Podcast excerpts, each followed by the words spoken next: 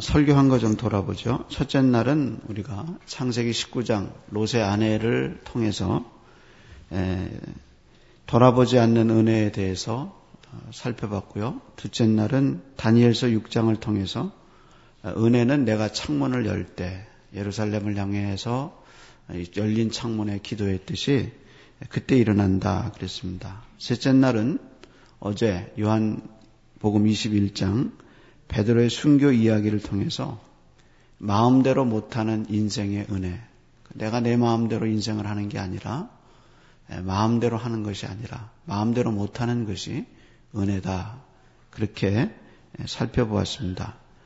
오늘은 네 번째 설교로 전하는 사람의 은혜에 대해서 좀 살펴보겠습니다.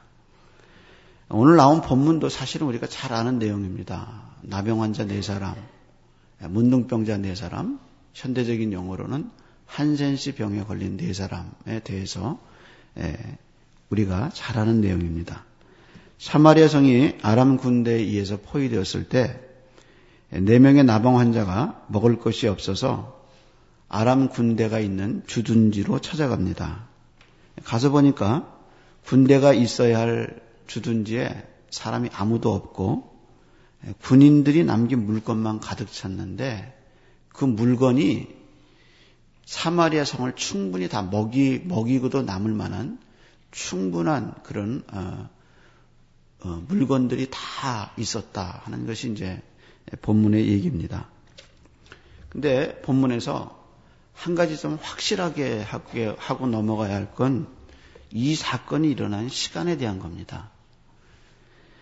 이 사건이 일어난 시간을 5절하고 7절에 보면 해질 무렵이라 이렇게 얘기하거든요. 그래서 마치 이게 황혼역에 일어난 것 같은 느낌을 주는데 사실 여기 해질 무렵이라는 히브리 말이 네세프라는 말입니다. 근데 이 네세프라는 말이 황혼을 의미하는 게 아니라 새벽에 캄캄함이 절정에 다르고 저 끝에서 빛이 이렇게 비춰오는, 우리말로 하면 여명, 그러니까 어둠이 가장 깊이 지나가고 빛이 희미하게 비춰지는 여명, 그것이 바로 본문에 나오는 해질 무렵입니다.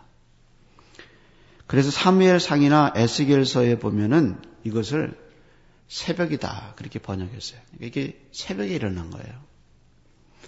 그러니까 나병 환자 4사람이 밤새도록 주린배를 안고 견디다 못해서 서로 말하기를 우리가 어찌해서 여기서 죽겠느냐, 우리가 성읍에 들어가도 굶어 죽을 거고 여기 있어도 굶어 죽을 거라면 아람 군대에 가서 항복하자.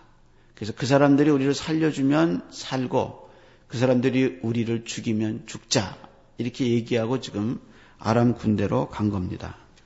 이렇게 아람 군대로 가기로 결심한 시간이 밤새도록 캄캄함이 지나서 새벽녘에 이렇게 결정했다 그겁니다. 그런데 더 재밌는 것은 6절입니다.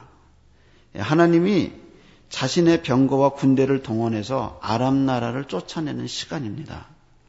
그래서 이는 주께서 아람 군대로 병거 소리와 말소리, 큰 군대의 소리를 듣게 하셨으므로 아람 사람이 서로 말하되 이스라엘 왕이 우리를 치려하여 햇사람의 왕들과 애굽 왕들에게 값을 주고 그들을 우리에게 오게 하였다 하고 도망했는데 그때가 해질 무렵, 다시 말해서 네세프, 여명이었다, 여명의 시간이었다 이렇게 얘기하고 있습니다.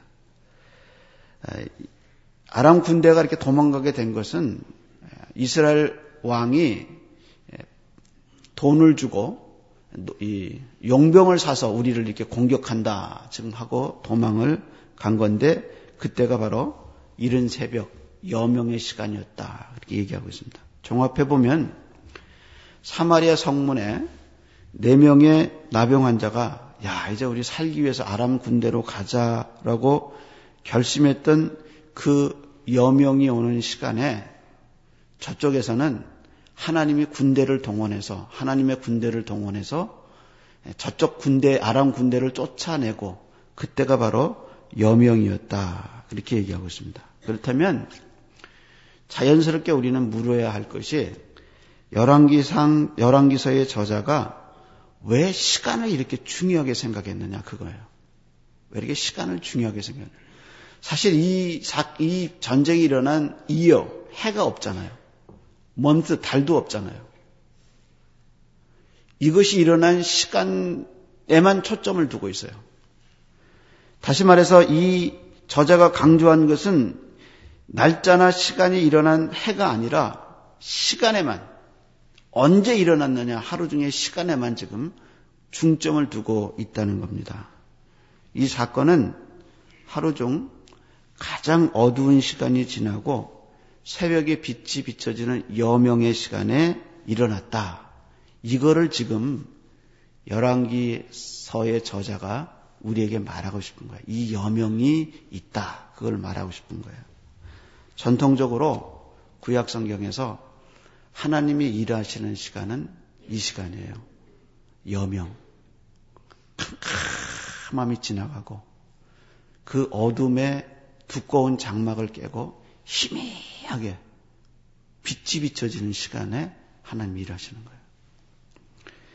거예요. 이걸 우리는 하나님의 성전, 하나님의 전쟁은 새벽에 일어난다. 그렇게 고백하는 거예요. 그래서 출애굽기에 홍해가 갈라진 시간이 새벽입니다. 여리고 전투에서 가장, 이 가나안 전투에서 가장 중요한 것이 여리고 성이 무너진 그 여리고 전투인데 그때 하나님의 구원은 새벽에 일어납니다. 바로 이 시간. 캄캄함이 극에 달하고 그 캄캄함의 어둠의 장막이 깨지기 시작하는 여명에 일어나는 거예요. 그래서 시편의 기자가 파수꾼이 새벽을 기다린다고 했는데 그 새벽은 시간상의 새벽이 아니라 이렇게 하나님의 구원이 이루어지는 여명의 하나님의 시간, 그것을 파수꾼이 기다리는 거예요. 이 말은요, 내가 하다 못해서, 내가 진짜 이제 못한다, 하다 못해서 내가 위기가 올 때 그때는 위기가 아니라 영적으로 하나님의 시간이 시작되는 거예요. 내가 하려고 하는 그 시간에, 내가 뭔가 해보겠다는 그 시간에는 하나님의 시간이 나의 역사 속에 들어오지 않아요. 근데 내가 도저히 이제 더 이상 못하겠다 하고 인간에게 힘이 빠질 때 그때 하나님의 시간이 나를 찾아오기 시작하는 거예요. 이거를 이사야 41장 17절에 이렇게 얘기했어요. 들어보세요. 가련하고 가난한 자가 물을 구하되 물이 없어서 갈증으로 그들의 혀가 마를 때에 나 여호와가 그들에게 응답하겠다. 말이 재밌잖아요. 가련해요. 가난한 자가 물을 구하는 거예요. 근데 물이 없어서 갈증으로 그들의 혀가 다 갈라져서 더 이상 기도할 수 없고 더 이상 간구할 수 없을 그 시간에 여호와가 응답해 주겠다는 거예요. 하나님이 알아서 물을 주시면 좋잖아요. 부르짖기 전에 주시고 알아서 주시면 좋은데 왜 내 혀가 목마를, 절대적인 목마름이, 내가 이젠 더 이상 구할 수 없다는 절대적인 이 목마름이 있을 그때에 그때서 왜 물을 주시냐 그거예요. 그것은 나로 하여금 이 일이 이루어진 것이 100% 하나님의 은혜라는 것을 알려주시기 위해서. 조금이라도 내 힘이 아니라 이것이 이루어진 것은 전적으로 하나님의 은혜다. 그걸 알려주기 위해서 내가 힘 빠질 때까지 기다리시는 거예요. 그래서 이사야 41장이 하나님의 응답을 얘기하는 시간인데요. 그 이사야 41장 맨 마지막 절에 뭐라고 말했냐. 무리가 보고 여호와의 손이 지으신 바요, 이스라엘의 거룩한 자가 이것을 창조하신 바인 줄을 함께하여 깨달으리라. 그러니까 하나님이 그렇게 기다리신 이유는 이것이 전적으로 이스라엘을 창조하신 내가 이 일을 행했다고 내 스스로가 깊이 영혼 속에 인식되게. 그래서 이런 모든 은혜가 이루어진 일이 하나님의 전적인 은혜였구나 하고 그때만 생각하면 하나님의 은혜가 100% 회복되게 그럴 때까지 하나님이 기다리신다는 거예요. 이게 바로 하나님의 섭리입니다. 이스라엘 백성의 구원은 이렇게 여명이 올 때까지 하나님이 기다리셨어요. 아마 우리 가운데 흑암을 지나는 분도 있을 거예요. 야, 왜 응답을 안 하시나? 왜 일이 이렇게 안 해지나?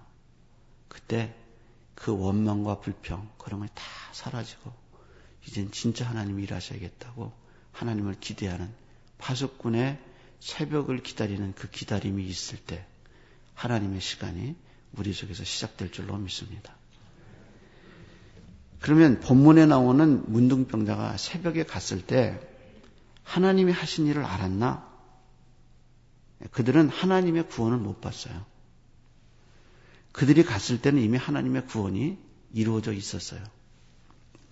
그래서 말하기를 나중에 이제 성문에 가서 보고를 하는 길 뭐라고 보고했냐면 우리가 이르러 보니 거기 한 사람도 없고 사람의 소리도 없고 오직 말과 나귀만 메어 있고 장막들도 그대로 있더이다. 이것만 본 거예요. 가서 보니까 아무도 없고 장막마다 물건만 가득 차 있어서 이 사람들이 금과 은과 이런 것들을 다 자기 것으로 삼고 장막에 다니면서 다 넣었다가 스스로 깨달은 거예요. 야, 이거 성에서 굶주리는 사람들이 있는데 이거 이 좋은 아름다운 소식을 우리가 그냥 갖고 있으면 우리에게 벌이 임할 거다. 그러니까 우리가 가서 이 기쁜 소식을 전하자. 그리고 이제 가서 보고한 거예요. 근데요, 여러분이 이 본문에서 문둥병자들이 가서 말했다는 이 문둥병자의 그 보고 말 이런 거를 알기 위해서는 여러분이 먼저 문둥병의 증상에 대해서 알아야 합니다.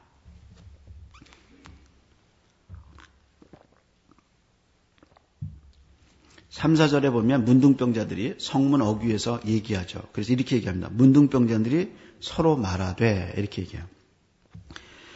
그 친구에게 서로 말하되 9절에 봐도 그 친구들에게 서로 말하되 10절에 가면 성읍 문지기를 불러 그들이 말하되 이렇게 지금 문둥병자들이 서로 말하는 것이 나와요.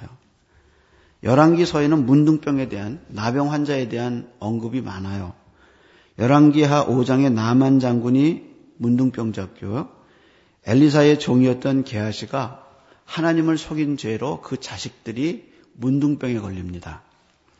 유대 랍비에서 보면 본문에 나오는 4명의 문둥병자가 게하시 자신이거나 게하시의 후손이다. 그렇게 주석하는 사람도 있어요. 근데 문둥병의 가장 큰 약점은 목소리에 있어요. 목소리. 우리나라 글로 한번 봅시다. 허준이 쓴 동의보감에 보면 문둥병을 대풍창이라고 그랬어요. 대풍창. 근데 이 허준이 말하기를 문둥병, 대풍창은 5가지 죽을 수밖에 없는 증상이 있다 그랬어요. 그 중에 첫째가 피부가 상하여 뻣뻣해지고 감각을 모르는 것.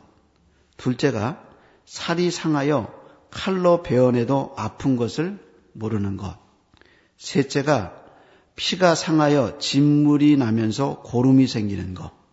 넷째가 심줄이 상하여 손발이 진물에 떨어지는 것이고.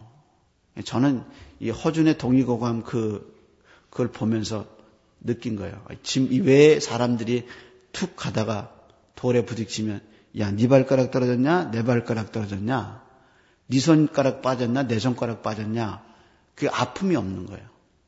그런데 왜 그러냐? 진물 때문에 떨어지는 거예요. 진물. 안에서 진물이 나가지고 피가 상하면서 진물 때문에 툭툭툭 떨어지는 거다. 그 말입니다.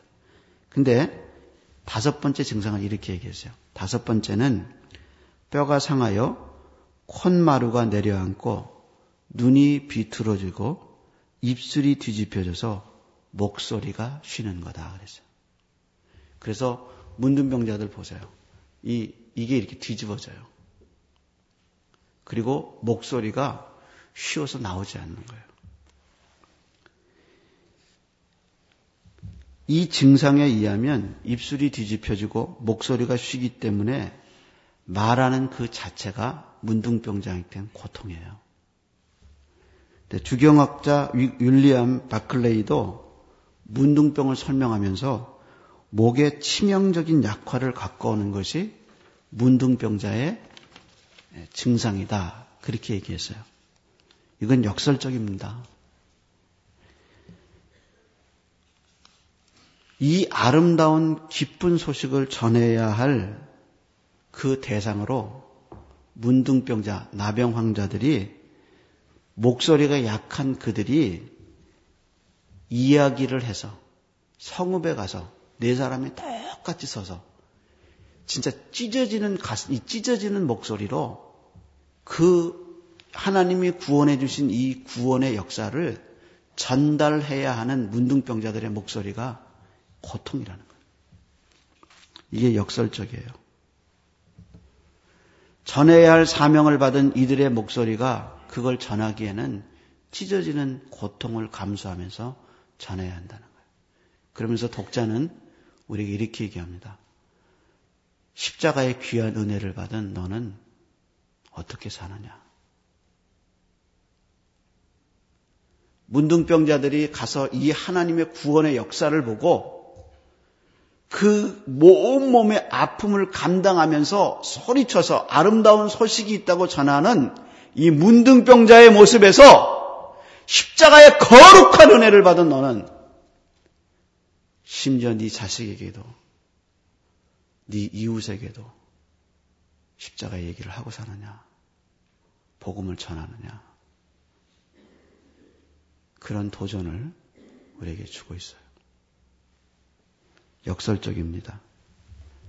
찢어지는 목소리를 가지고도, 쇠한 목소리를 가지고도 전할 수밖에 없어요. 왜냐하면 그게 이 성을 살리는 길이에요. 이 굶어 죽는 이 성을 살리는 유일한 길은 그 사람들의 목소리가 더 찢어지는 거예요. 복음이 그런 겁니다. 복음은 전해야 할 사명이 우리에게 있어요. 이거는 교회 부흥이 아닙니다. 이거는 교회를 숫자로 채우는 게 아니라 네가 진짜 하나님의 구원의 역사를 봤다면 전해야 한다는 당위성과 필연성에서 온 성경의 사명이에요. 여러분, 금년에 선교와 전도는 우리가 교회 본질에서부터 시작돼야 하는 겁니다. 여러분, 벙어리로 살지 마세요. 복음을 전하는 전도자로 살아야 합니다. 이 축복이 저와 여러분에게 있기를 축원합니다. 기도하겠습니다.